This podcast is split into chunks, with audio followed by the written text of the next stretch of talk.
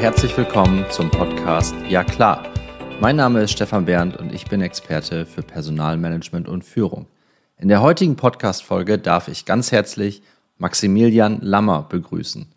Die Gestaltung einer herausragenden Employee Experience ist für ihn die ultimative Mission. Mit dem klaren Verständnis, dass die Erlebnisse und Erfahrungen in unseren Jobs nachhaltigen Einfluss haben auf alle Bereiche, geschäftlich und privat, ist es nur logisch, sich auf dieses Thema mit aller Kraft zu konzentrieren. Wir verbringen bis zu 100.000 Stunden in unserem Leben mit Arbeit, während der besten Jahre unfassbar viel Zeit über Jahrzehnte. Max Lammer ist selbstständiger Berater, Speaker und Autor sowie Thought Partner zu Employee Experience für Organisationen egal welcher Größe und Branche. Nach dem Studium der Rechtswissenschaften in Salzburg und Wien und einem sehr kurzen Abstecher in die juristischen Berufe und, öf und öffentlichen Sektor war Public Relations, Lobbying und Strategie für mehrere Jahre sein Bereich. Es reifte dann zusehends der Gedanke der Selbstständigkeit, der in die Gründung der eigenen Agentur gemeinsam mit einem ehemaligen Kollegen mündete. Die Schwerpunkte verschoben sich bald von Kommunikation in Richtung Startup, Digitalisierung und Innovation. Heute stellen die Erfahrungen, Erlebnisse und Erkenntnisse aus Jobs, Projekten und Kunden den Kern seiner Tätigkeit dar. Die Etablierung des strategisch entscheidenden Themas Employee Experience und die Gestaltung mit den Mitarbeiterinnen und Mitarbeitern. Max Lammer ist, ein, ist unter anderem Initiator, Matchmaker bei Innovation to Company, Mitgründer des Innovationscampus Talent Garden in Österreich, Faculty Member der LIMAG Austrian Business School der JKU Linz und unterrichtet an Fachhochschulen. Ein ganz herzliches Willkommen in meinem Podcast Ja klar, Maximilian Lammer. Lieber Max, schön, dass du bei mir im Podcast Ja klar bist. Äh, Freue mich auf unser Interview heute. Ähm, wir beide kennen uns tatsächlich ja schon jetzt seit gut zwei Jahren. Ähm, erinnerst du dich noch an unseren ersten Kontakt von vor zwei Jahren? Ja, danke vielmals, dass ich bei dir sein darf. Ähm, ich erinnere mich an unseren ersten Kontakt dunkel. Ähm, ich glaube, wir sind uns aber als allererstes bei LinkedIn irgendwie begegnet. Ähm, und äh, dann erinnere ich mich, dass wir Kontakt hatten ähm, rund um ein Format, das ich manchmal anbiete, Exchange. Ja, äh, wo richtig. ich äh, Community Members aus dem HR-Bereich einlade, um sich auszutauschen über deren Erfahrungen zum Thema äh, Employee Experience. Und irgendwo in diesem Kontext, glaube ich, ähm, sind wir uns da begegnet. Stimmt. Ich habe dich tatsächlich vor, ich habe es vorher tatsächlich in der, ähm, in der Vorbereitung auf unser Interview nochmal nachgeschaut, weil es mir partout nicht eingefallen ist. Ähm, aber wir hatten tatsächlich unseren ersten Kontakt via LinkedIn. Das stimmt. Ich hatte dich angeschrieben, weil wir beide als Speaker beim Stefan Poschik waren von vor, vor zwei Jahren ungefähr. Jetzt weiß ich's. Ist ein, äh, genau. ist ein Kollege von dir, ähm, auch Österreicher. Und ich bin mit dem Stefan in Kontakt gewesen. Und äh, da ging es in allererster Linie darum, hey, wir haben gerade Corona-Situation. Also für alle, die jetzt gerade zuhören, wir sind im März 2022. Sprich, vor genau zwei Jahren hat die Corona-Krise äh, Europa erreicht, insbesondere auch dann bei uns in Deutschland. Und ähm, die meisten wissen, dass ich äh, für ein schnell wachsendes Unternehmen arbeite und da natürlich hatte auch ich keinerlei Idee, was ich jetzt äh, während Corona-Krise machen soll.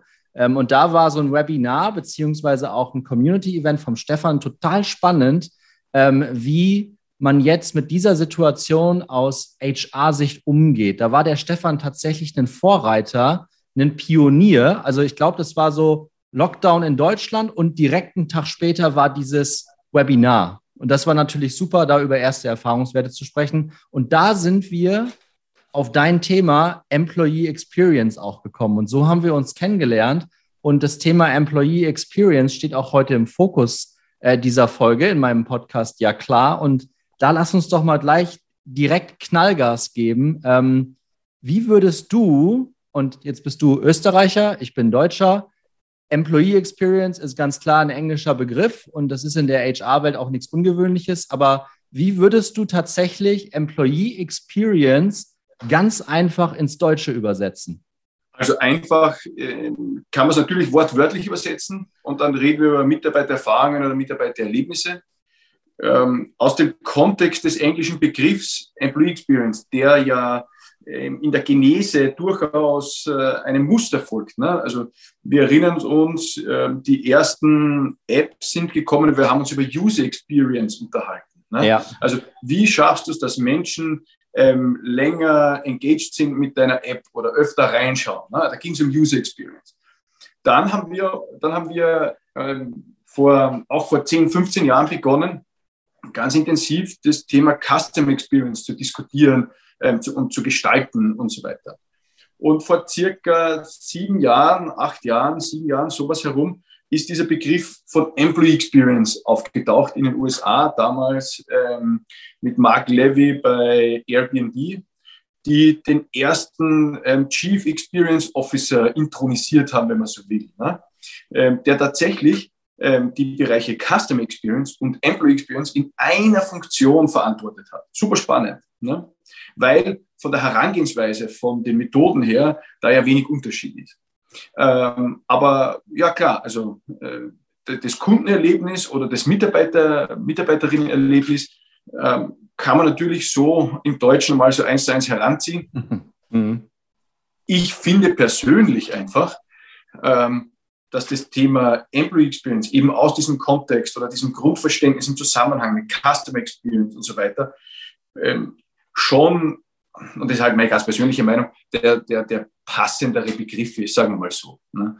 Ähm, aber ja, wer es gerne ähm, im Deutschen haben möchte, spricht dann über Mitarbeitererlebnis, Mitarbeitererfahrung und ist auch okay. Ähm, genau.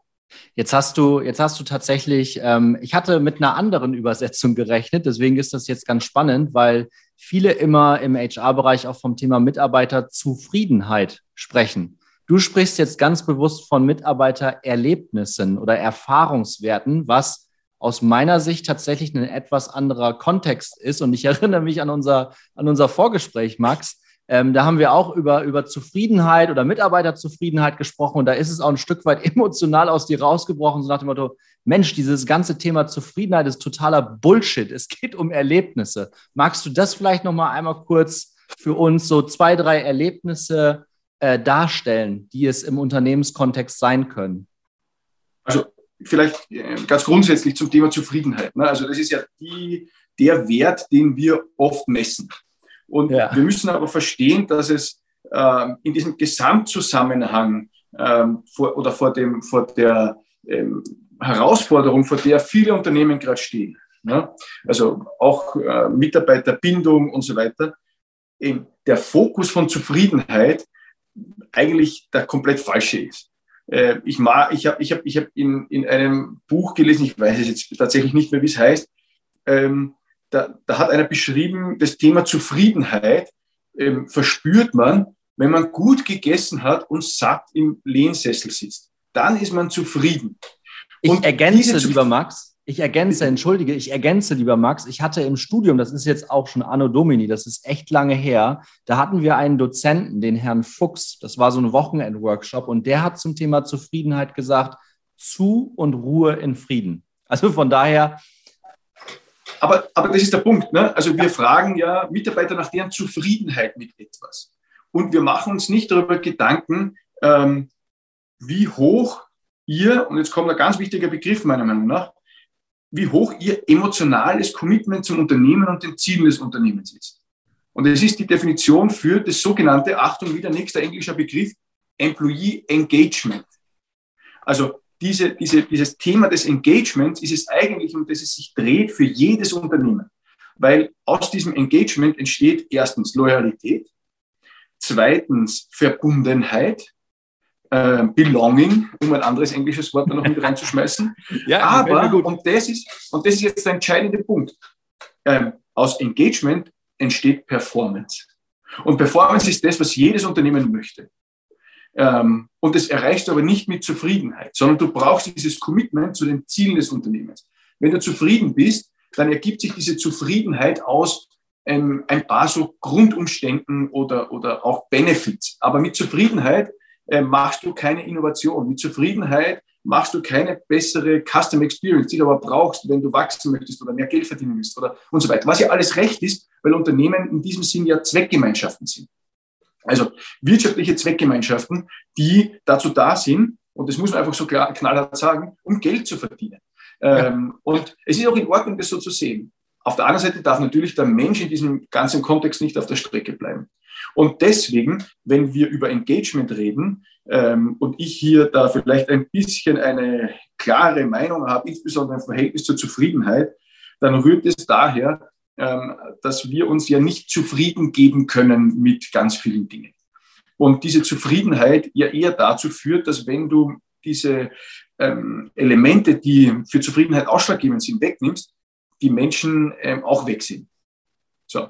Ähm, und deswegen ähm, Mitarbeiterzufriedenheit ist wahrscheinlich ähm, aus, aus, dem, aus dieser Betrachtung heraus einer der unnötigsten Werte, wenn es geht, es zu verfolgen. Also nur weil die Zufriedenheit steigt, heißt ja nicht, dass die Ergebnisse besser werden oder Menschen lieber da sind. Vielleicht noch ein Punkt dazu. Ähm, wir haben in Österreich eine Erhebung gehabt, E von Xing, gibt es ja in Deutschland auch. Ja. Die haben, das war noch vor Corona, sage ich gleich dazu, die Zahlen kommen aus dem Jahr 2019 im November. Und ähm, äh, wurden die Menschen in Österreich nach ihrer Zufriedenheit mit Arbeitgebern gefragt. 85 Prozent waren zufrieden. So. Jubelmeldungen in allen Radios, Fer Fernsehen, äh, Zeitungen etc. Äh, Entschuldigung, es war von Karriere.at, das österreichische Plattform für Jobs. So. Und Xing hat, äh, ich weiß nicht, zehn Tage später eine Studie veröffentlicht, dass mehr als 50 Prozent aller Menschen in Österreich sofort ihren Job wechseln würden, wenn die Rahmenbedingungen stimmen. So, was auch immer diese Rahmenbedingungen sind, das ist ja sei dahingestellt, aber ähm, Zufriedenheit sagt nichts über Bindung zum Unternehmen zum Beispiel aus.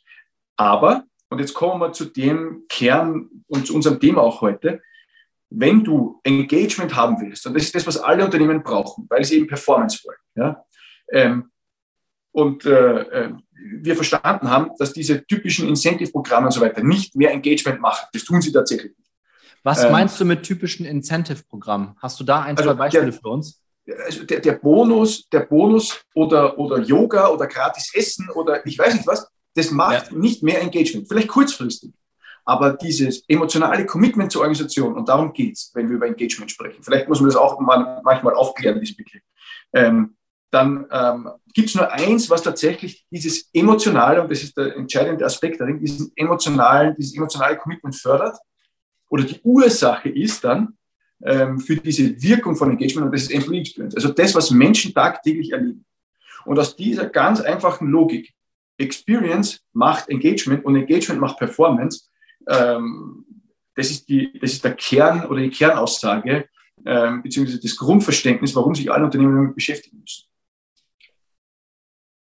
ich bin da komplett bei dir, was du da angehst. Und dieses äh, Buch, was ich vorhin zitiert habe, oder der, der Jürgen Fuchs, bei dem ich äh, tatsächlich im Studium diesen Wochenend-Workshop dann auch hatte, äh, das war tatsächlich einer der erquickendsten, erhellendsten Erlebnissen. Der hat noch ein paar andere Dinge gesagt. Ne? Also Abteilung kommt von sich abteilen und sowas. Ne? Und das sind sehr, sehr viele schöne deutsche Wortspiele an der Stelle, ja, weil wir ja extrem viele englische Begrifflichkeiten auch bei uns haben. Und ähm, äh, du bist international auch unterwegs, ich bin international unterwegs. Von daher äh, kriegt das unsere Community, Community, ja, Gemeinschaft, kriegt das, glaube ich, auch äh, ziemlich gut auf den Kessel und auf die Kette. Äh, nichtsdestotrotz, die, ähm, das, was wir gerade auch äh, oder was du auch äh, zitiert hast oder das, äh, den Jürgen Fuchs, den ich zitiert habe, das packen wir natürlich alles am Ende in die Show Notes rein und kann natürlich auch nachvoll, äh, nachvollzogen werden. Ähm, lass uns nochmal auf das Thema Belonging eingehen. Ähm, von all dem, was ich bisher gelernt habe und ge gesehen habe, Belonging, Zugehörigkeit, ähm, ist mit das stärkste Gefühl, was wir als Menschen wirklich erleben können, auch wieder ein Erlebnis. Wie bekommst du es dann hin, ähm, wenn du mit deinen Kunden sprichst, dass dann auch wirklich die Entscheider im Unternehmen dir das abkaufen und sagen, oh ja, der Max Lammer hat total recht mit dem Thema, da müssen wir jetzt investieren, weil meine Beobachtung ist, ah nee, komm, Freunde, das ist wieder so ein, also irgendwie so wieder so ein Emotionsthema. Ähm, ich will Performance. Ähm, ich will, dass die Leute das machen, was ich denen sage. Und wir wollen hier, weil du es auch vorhin gesagt hast, wir sind hier da, um Gewinne zu erzielen. Also ganz klares Ziel, Gewinnerzielungsabsicht. Und das ist auch erstmal nichts Schlimmes, da pflichte ich dir bei.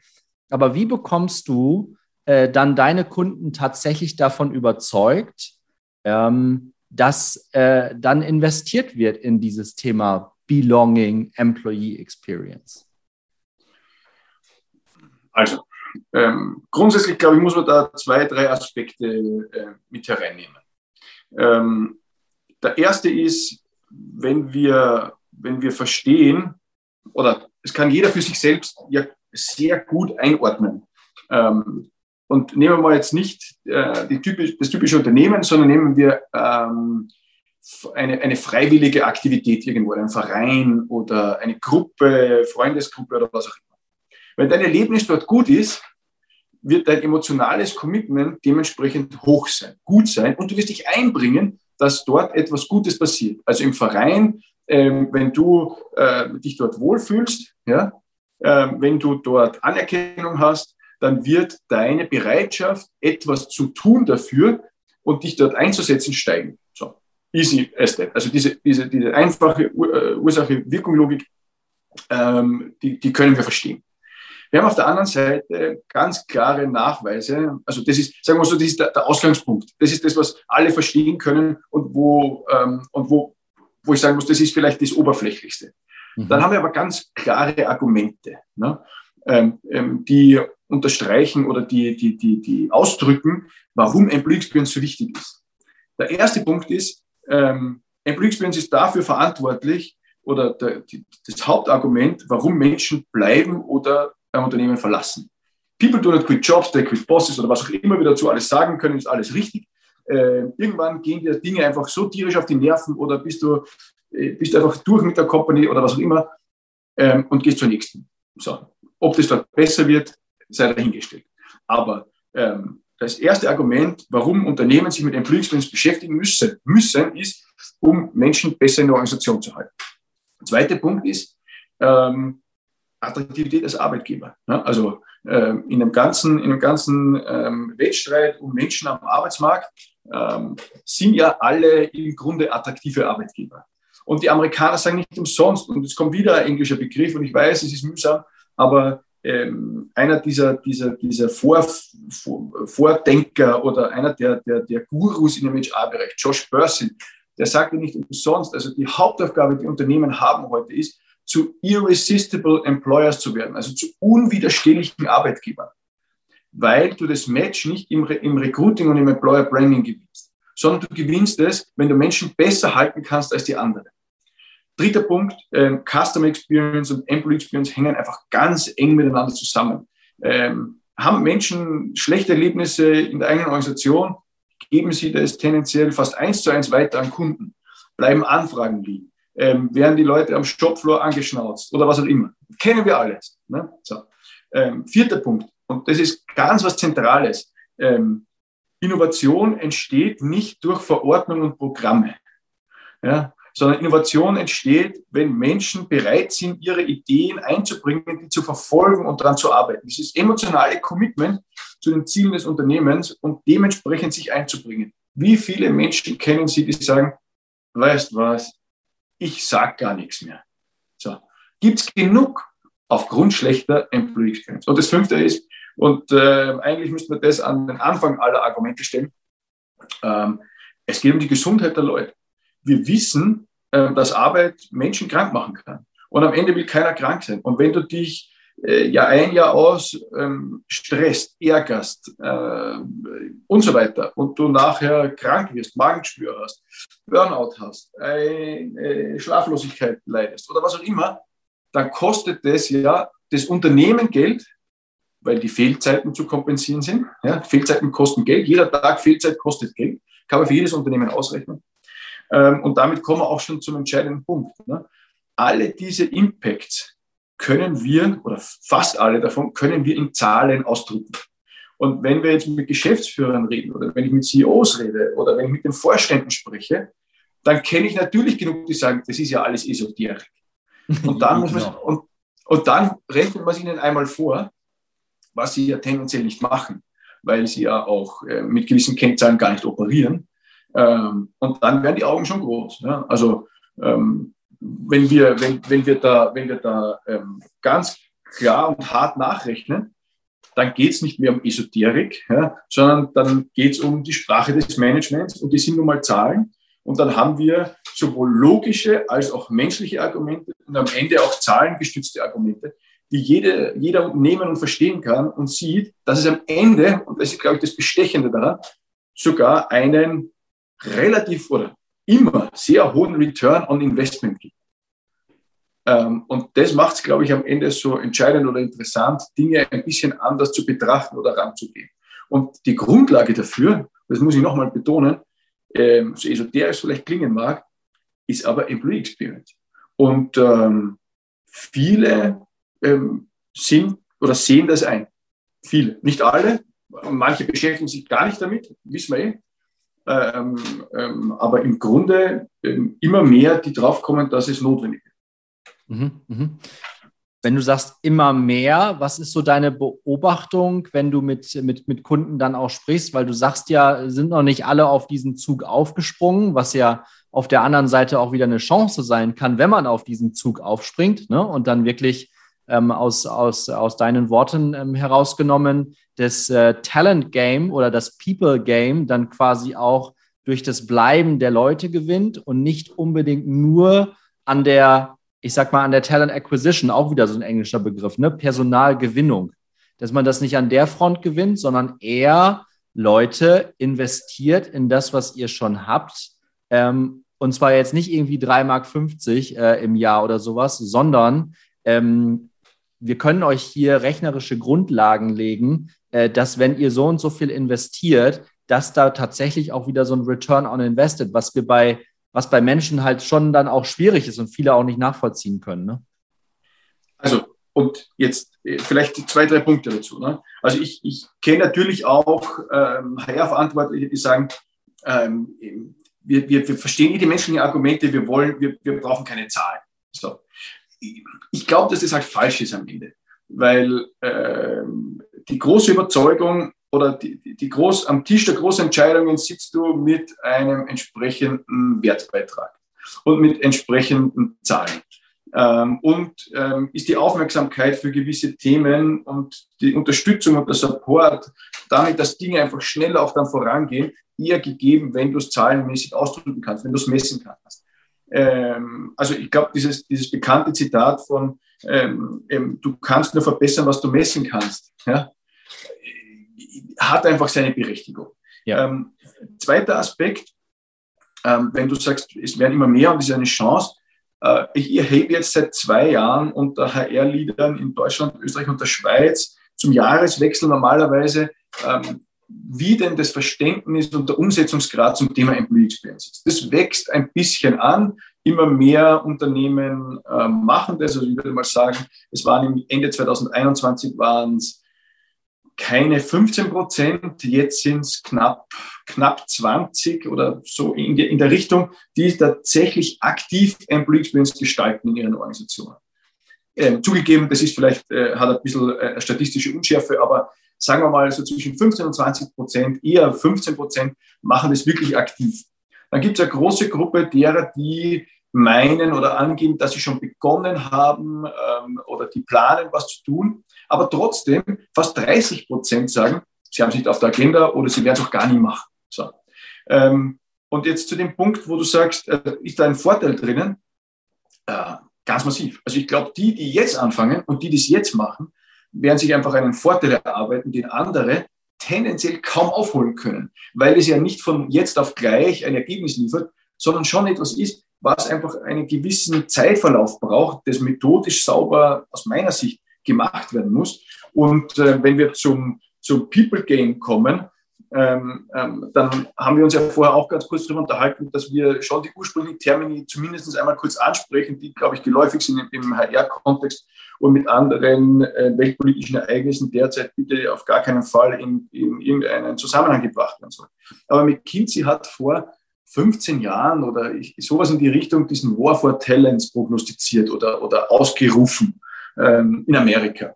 Und inzwischen muss man sagen, ist es ja ähm, von, diesem, von, diesem, von diesem War for Talents eigentlich übergegangen in einen ähm, auch inzwischen bekannten Begriff im HR-Bereich War for People. Was heißt das? Ähm, und ich glaube, das, was interessant dabei ist, ist einfach tatsächlich die demografische Entwicklung ein bisschen im Auge zu behalten. In Österreich ist es tatsächlich so, dass seit 2019 mehr Menschen ähm, austreten aus dem Arbeitsmarkt als eintreten. In Deutschland ist dieses Verhältnis heuer das erste Mal gekippt oder wird heuer das erste Mal kippen oder war es Ende 2021, egal. Aber ähm, wir sind einfach alternde Gesellschaften. So. Das heißt, ähm, es gehen mehr Leute in Rente, in Pension, in Ruhestand, als tatsächlich in den Arbeitsmarkt nachkommen. Ähm, das lässt sich derzeit schon schwer kompensieren. Ganz viele Unternehmen stöhnen über Fachkräftemangel, den es auf der einen Seite dadurch gibt, dass es tatsächlich äh, zu wenig Menschen in gewissen Berufen gibt, aber der faktische Mangel an Menschen am Arbeitsmarkt, die sich potenziell beschäftigen lassen, ähm, steigt. Und zwar von jetzt an bis circa 2029 doch recht stark an, weil 2029, 2029 ist dies, das ist so der Höhepunkt prognostiziert, weil da die geburtenstärksten Jahrgänge der Babyboomer in Pension gehen und relativ geburtenschwache Jahrgänge, ähm, also so 2008, 2009, 2010 auf den Arbeitsmarkt kommen. In Österreich erwarten wir im Jahr 2029 eine Lücke von 70.000 Menschen. In Deutschland sind es dementsprechend mal 10 zwischen 700.000 und 800.000 Menschen. Das ist aber nur der Höhepunkt. Das heißt, äh, wir nähern uns diesem Spitzenwert von 70.000 über die nächsten Jahre an. Also wenn wir jetzt sagen, äh, im Jahr 2028 sind es vielleicht 60.000 und im Jahr 2027 sind es 50.000 ähm, oder also tendenziell sind sogar ein bisschen mehr. Ja? Also das sind ja nicht so klare Sprünge drinnen, sondern äh, wird schon gewisse Abweichungen geben. Aber das heißt, unter den Vorzeichen der Demografie, dass in Wahrheit die Arbeitsmarktsituation gegen jedes Business da draußen spricht. Gegen jedes. Weil, und das unterstelle ich, ähm, es wahrscheinlich nicht gelingt, in der kurzen Zeit das alles zu digitalisieren, was derzeit Menschen machen. Ich wünsche es, dass es funktioniert und wir diesen, diesen, diesen riesen Gap ähm, nicht wirtschaftlich spüren am Ende, weil einfach gewisse Leistungen nachher nicht mehr möglich sind. Oder Unternehmen ähm, ähm und das ist ja heute schon, wir haben Kunden, äh, äh, Unternehmen, die müssen heute schon Aufträge ablehnen, weil sie zu wenig äh, Menschen haben, die das arbeiten können. So, also die, die, die, die, das entscheidende wirtschaftliche Kriterium für Gewinnen oder Verlieren ist nicht, ähm, wer mehr rekrutiert, sondern wem es gelingt, Menschen besser in der Organisation zu halten als die anderen. Das werden die Sieger sein, meiner Meinung nach. Ich lasse mir gerne alles andere auch erzählen. Aber ich bin da wirklich felsenfest davon überzeugt. Ähm, und die Grundlage dafür ist Employee Experience. People Game als Endboss, würde ich fast sagen. Und es gibt tatsächlich. Schaut derzeit danach aus, ja. Ja, schaut, schaut derzeit tatsächlich danach aus und die Zahlen in Deutschland werden dann ähm, recht ähnlich sein. Und wenn du äh, gerade eben nochmal davon gesprochen hast, dass ähm, 20 Prozent Pi mal Daumen das aktuell schon äh, einigermaßen aktiv in ihren Unternehmen gestalten, dieses Thema Employee Experience, dann ist es aber immer noch 80 Prozent, die das nicht machen. Das ist für mich die gute Nachricht ähm, an alle äh, Geschäftsführer da draußen, aber auch an alle äh, verantwortlichen Personaler, sich dieses Thema wirklich anzunehmen ähm, und zu überlegen, wie man das architektonisch und nicht eben mal eben kurz einmal irgendwie da eine Maßnahme oder da eine Maßnahme, sondern wirklich mit Konzept, mit Struktur über einen längeren Zeitraum und dann wirklich sozusagen institutionalisiert, ähm, organisatorisch einordnet, um damit dann tatsächlich einen, einen Wertbeitrag ähm, zu leisten, der sich dann auch für alle Geschäftsführer wieder in einem Euro, Dollar, whatever ähm, nieder, niederschlagen lässt. Ähm, Max, vielleicht hast du da, weil du sagtest, diese 20 Prozent und du äh, bist ja mit diesen 20 Prozent der Unternehmen, bist du ja im Austausch. Du siehst ja tagtäglich, ähm, was diese Unternehmen anders machen als andere Unternehmen. Hast du so, so ein Beispiel, wo du sagst, Mensch,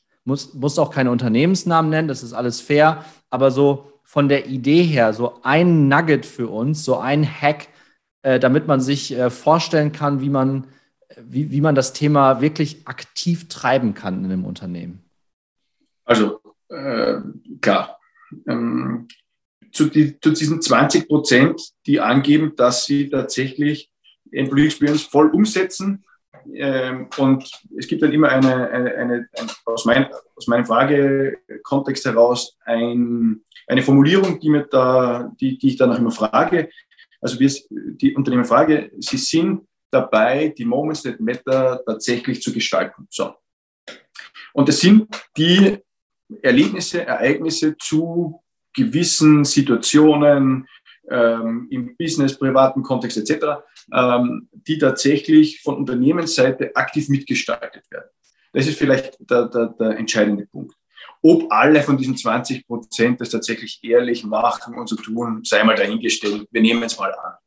Ähm, aber selbst das bezweifle ich bis zu einem gewissen Grad, weil du würdest manche Dinge ganz anders mitbekommen. Aber sei es drum.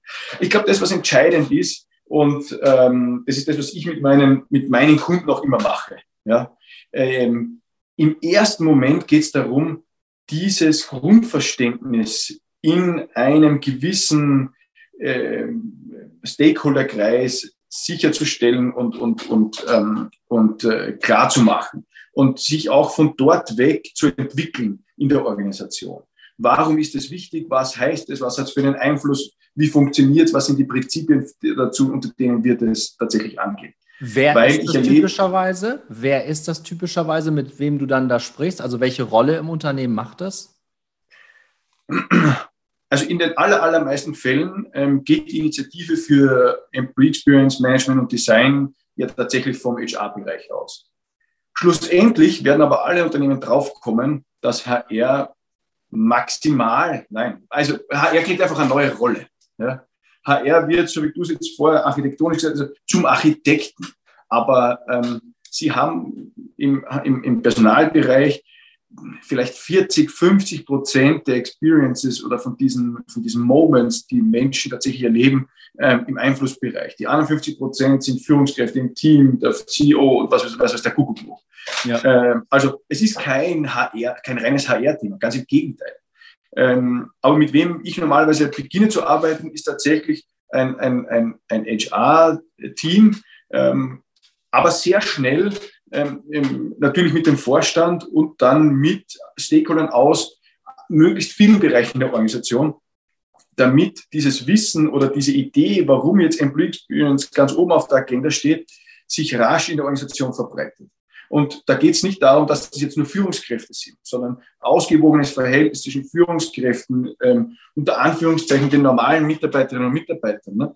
Ähm, und dementsprechend, und dementsprechend ähm, in unterschiedliche Gruppen in der Organisation diese Idee getragen wird. Ähm, also das ist, das ist ohne, ohne diese Unterstützung durch das C-Level kann es gar nicht funktionieren. Das ist wie bei so vielen anderen Dingen auch. Wenn's, wenn es dort nicht für wichtig und, und, und, und relevant angesehen wird und entsprechend den, auch großen Support bekommt, dann lasst was besser gleich sein. Muss ich leider so sagen, weil ähm, es wird super schwierig, ähm, gegen, gegen, das, gegen die allgemeine Unkultur oder Kultur anzukämpfen. Ne? Auf der anderen Seite, wir sehen halt, wenn der CEO sagt, mir ist das wichtig und das wirklich ähm, entsprechend ähm, vorbildlich mit äh, unterstützt, gestaltet, lebt, also dort ähm, haben wir ganz schnell wirklich super Ergebnisse. Und da kommt aber ein, da kommt aber ein, da kommt aber ein Aspekt dazu, den wir auch ganz, ganz oft hören und den, den, den sicher alle, die zuhören oder du auch schon ähm, irgendwo mal mitgenommen habt. Und da geht es darum, ähm, dass wir natürlich verwöhnt waren vom Arbeitsmarkt die letzten 30, 40, 50 Jahre. Es waren einfach immer genug Menschen da. Und äh, wenn es wem nicht gepasst hat, dann hat er woanders hingehen können, so, um das einmal so ganz klar zu sagen. Und so war es ja auch ganz oft die, die Reaktion, wenn sich jemand beschwert hat. Dass sich das gedreht hat, wissen viele, aber trotzdem gibt es äh, dieses ursprüngliche Erfahrungsmuster, das äh, ganz viele in obersten Positionen, was meistens natürlich Alterserscheinungen sind, ähm, mhm. ähm, ja, irgendwie leitet oder in einer gewissen Art und Weise beeinflusst.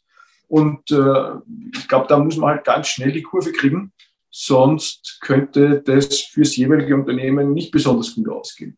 weil wir einfach Abgänge haben werden. Und das bedeutet dann ganz konkret, das könnte nicht ganz so gut ausgehen. Was heißt das dann? Unternehmenszweck beziehungsweise Unternehmen können wir dicht machen, weil keine Menschen mehr da sind. Also wir wollen nicht den Teufel an die Wand machen und so schnell wird es auch nicht gehen. Aber ähm, das, was wir, glaube ich, schon beobachten werden, ist, so wie wir es jetzt schon in vielen Branchen sehen, einige Unternehmen werden anderen, werden Mitarbeiter von anderen Unternehmen wirklich unmoralische Angebote machen ja, und sie abwehren. Die anderen Unternehmen werden sich durchaus schwer tun, das zu kompensieren. Einfach aufgrund der demografischen Entwicklung, die, wie wir vorher schon angesprochen haben, gegen das Business spricht. Ähm, also entweder gelingt es tatsächlich mit Innovation und Digitalisierung die Dinge ähm, ähm, halbwegs auf Spur zu halten, oder Unternehmen werden einfach schrumpfen äh, beginnen. Also das ist eine ganz logische Konsequenz, weil einfach nicht genug Menschen da sind, das Geschäft zu tun, das da ist. Also kannst du auch nicht mehr alles Geschäft machen. Ich, davon würde ich mal ganz generell ausgehen. Ähm, und ja, also das, das äh, glaube ich, ist das, was eigentlich in, keinem, in keiner Unternehmensvision oder keiner Unternehmensstrategie drinnen steht. Ne? Sondern es steht überall Wachstum drinnen, es steht in allen Zielen mehr drinnen, es steht äh, die nächste, der nächste Standard, die nächste Produktion an.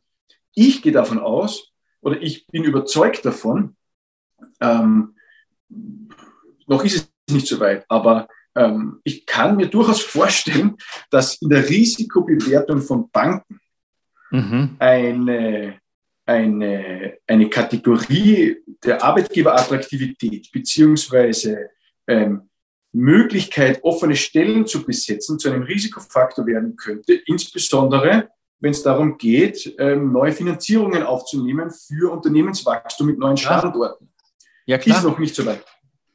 Ja, Haben aber das ist ein, das ist ein super spannender Aspekt, auf den du einen da jetzt gerade bringst. Und deswegen kommt auch so aus dem Inneren bei mir dieses, ist witzigerweise auch mein Podcast-Titel. Ne? Also, ja klar, also äh, da werden Banken irgendwann schauen auf dieses Risikoprofil und äh, sich anschauen, ist diese Firma in der Lage, am Markt wirklich die Leute so schnell zu bekommen, wie sie es in ihren Businessplan reingeschrieben haben? Weil, das weiß ich auch aus meiner Erfahrung, ähm, wir haben da auch unsere Themen wirklich ähm, Positionen zu besetzen. Ja, da geht es manchmal, kommt immer ein bisschen auf die Position drauf an. Man kann das überhaupt nicht pauschal sagen, ne? aber jeder Businessplan, jede Budgetrunde steht bei jedem neuen Headcount, bei jedem neuen Menschen, den man einstellen möchte, steht immer ein Zieldatum drin, ab wann der kommen soll und, und ab wann der auf der Payroll loslaufen soll. Und das ist natürlich wieder der Rückschluss, okay, viel früher müssen wir anfangen zu suchen und wir müssen diese Person dann da haben. Und da kommst du normalerweise nie aus diesem Thema heraus als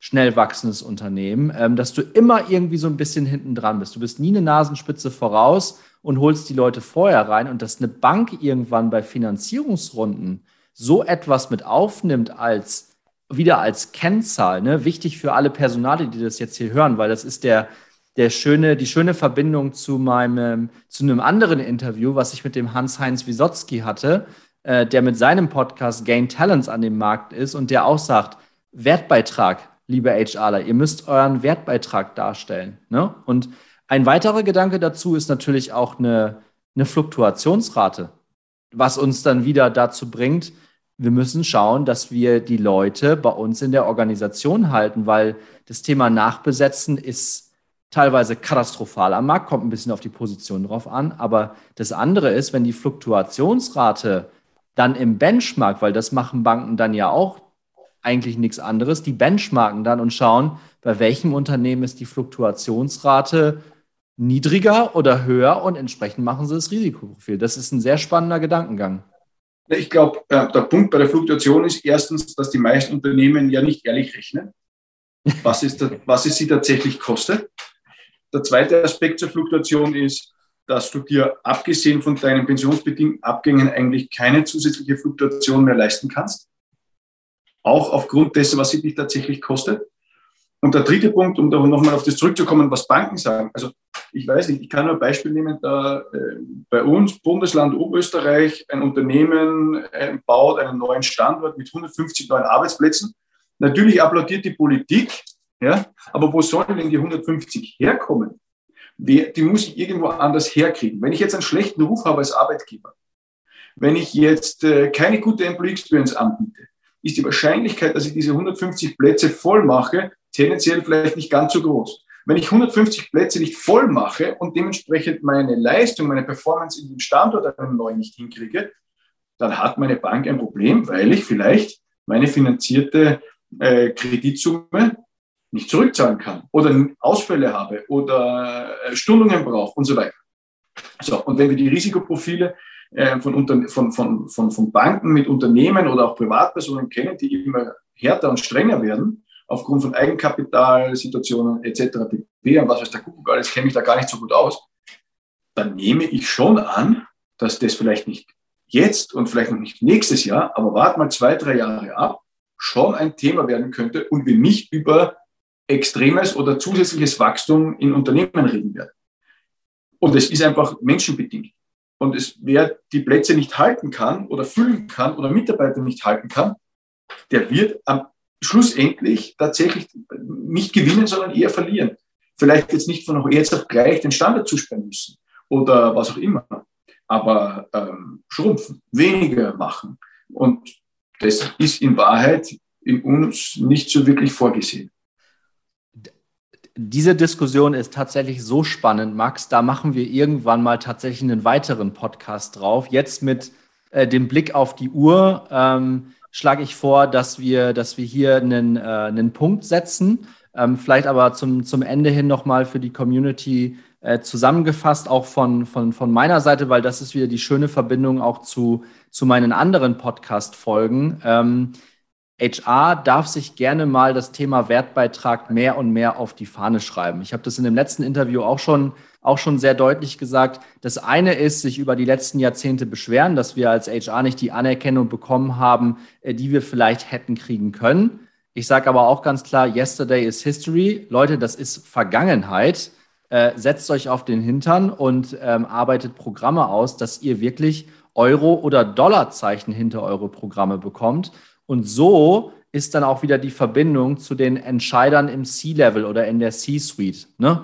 Weil da müssen wir dann wirklich dann auch auf der Ebene müssen wir dann diese Dinge diskutieren und eben nicht, du hast es vorhin relativ schön runtergebrochen, dass Employee Experience nichts mit Esoterik oder so zu tun hat, sondern es gibt einen knallharten Business Case dahinter und der muss von uns Personalern, und da sehe ich uns komplett in der Pflicht, der muss ein Stück weit von uns dargestellt werden, dass wir auf bestimmten Ebenen mit dem, was wir sagen, ernst genommen werden. Und da brauchen wir nicht immer mit unserem ähm, HR-Gewäsch um die Ecke kommen. Ja, da dürfen wir auch gerne mal knallhart die Zahlen vorne dran stellen, weil das ist das, was in der Geschäftsführung schon seit Jahrzehnten verstanden wird. Ne? Also warum nutzen wir Personaler da nicht unser Empathievermögen, was übrigens in einem anderen Podcast sehr klar rauskam, dass das so ein Skill ist, der oftmals auf C-Level fehlt. Das war ein sehr spannendes Interview mit dem Oliver Gaye, kann ich tatsächlich nur empfehlen. Ähm, aber da haben wir wieder die, die Verbindung. Liebe HRler, Wertbeitrag darstellen, dann werden wir auch ernst genommen. Mir ist vollkommen bewusst, und ich sage das auch überhaupt nicht pauschal, es gibt ja schon, du sagst es ja auch, lieber Max, ähm, dass es schon 10, 20 Prozent über den Daumen gepeilt schon gibt, die das schon sehr, sehr gut machen und die ja auch wirklich am Tisch mit dran sitzen. Aber, und da ist die Chance jetzt, es ist immer noch was zu holen. Also Leute, das, das Spiel, das People Game, das können wir immer noch gewinnen und können das für unsere Unternehmen gestalten. Definitiv.